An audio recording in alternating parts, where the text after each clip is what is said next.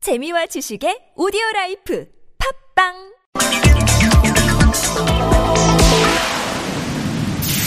네, 민병, 어, 민병희 교육감 연결합니다. 여보세요. 네, 안녕하세요. 네네, 안녕하세요. 김정희입니다. 네네. 자, 수능 한국사에 특혜 방안을 강구를 했다고 하는데 이게 결정이 된 겁니까? 아, 그 내부적으로는 되는데 벌써 어제 계획을 오늘 발표한다고 했는데 했는지는 잘 모르겠는데요. 예. 이미 그 위원회에서는 결정이 됐습니다. 음, 특혜를 어떻게 주겠다라는 겁니까?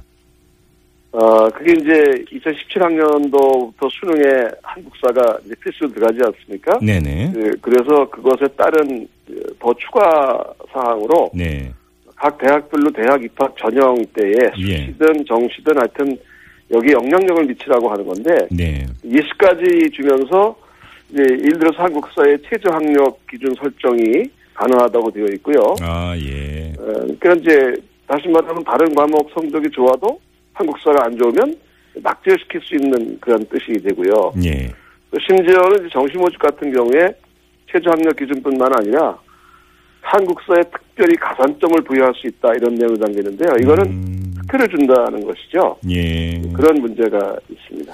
자, 그런데 이게 이렇게 결정이 됐다 하더라도 이거는 그러면 대학이 꼭 따라야 되는 겁니까? 이제 권고라고는 되어 있지만 예. 현재 이제 보면 최근에 그 우리 이화여대 사태에서 볼 수 있듯이 네. 예. 이게 교육부가 이제 예산을 주고 있으면서 뭐 차등 지원이라든지 또는 네, 뭐 네. 여러 가지 여러 가지 그 권한을 가지고 있기 때문에 음, 칼자를 주고 있다고 보는 거죠. 예. 그런 형국에서 이 교육부의 의도가 이렇게 빨리 보이는데 음, 그거를 나몰라라 하는 대학이 몇 네. 개 될까 이런 생각이 들고 네. 어제 위원회에서도 대학 총장님들이 다수였는데 이분들이 이런 의견 하나도 낼 수가 없었던 거죠. 예. 대학의 전형의 그 자율권을 침해하면서도 하는 걸 알면서도 음. 아무 의견을 못 낸 걸 보면 음. 아마 그렇게 흐르지 않을까 근데 우려가 지금 됩니다. 교육감님께서는 어, 반대 의견 되셨다면서요. 이거 묵- 네네, 예. 묵살이 된 겁니까? 예, 그렇습니다. 제가 반대를 낸 이유는 우선 이 국정교과서 논란이잖아요. 예. 지금 이제 정부가 전 세계적으로 독재 국가들만 사용하는 이제 국정역사교과서를 만들어서 네. 아이들 대상으로 이제 어떤 특정한 이념을 주입하려는 시도를 하고 있는데요. 예. 이 판국에 이제 한국사의 가산점을 부여한다는 것은 이제 국정교과서를 더 달들 애우게 하려고 하는 국셈이 아닌가 의심스럽고요. 예. 또 하나는 이제 학생들의 학업 부담 가중입니다. 음. 그렇지 않아도 어, 힘든 이제 여러 가지 어, 수- 입시 인생들에게 예. 이거를 더 어렵게 부담을 주는 것이 아니냐 하는 것이고 네. 조금 전에 말씀드린 것처럼 또 대학의 자율권을 음. 예, 침해하는 그런 것이어서 이거는 좀 지나친 처사라고 해서 반대했는데 예, 받아들여지지가 그러면 않습니다. 교육감님 말고 또 반대한 사람이 없습니까? 아, 뭐 그 구체적인 예시에 대해서 너무한 거 아니냐 한 분이 한 분이 있었고 예. 그 예는 뭐 아, 좀 그래요. 보수적인 학부모 단체에서는 어, 더 강조가 필요한 거 아니냐 뭐 음. 이렇게 얘기하고 어, 그런 결국은 또 이 그런 경향이 수능 한국사 과목의 교재가 되는 게 이제 그 국정 교과서가 되는 것 아니겠습니까?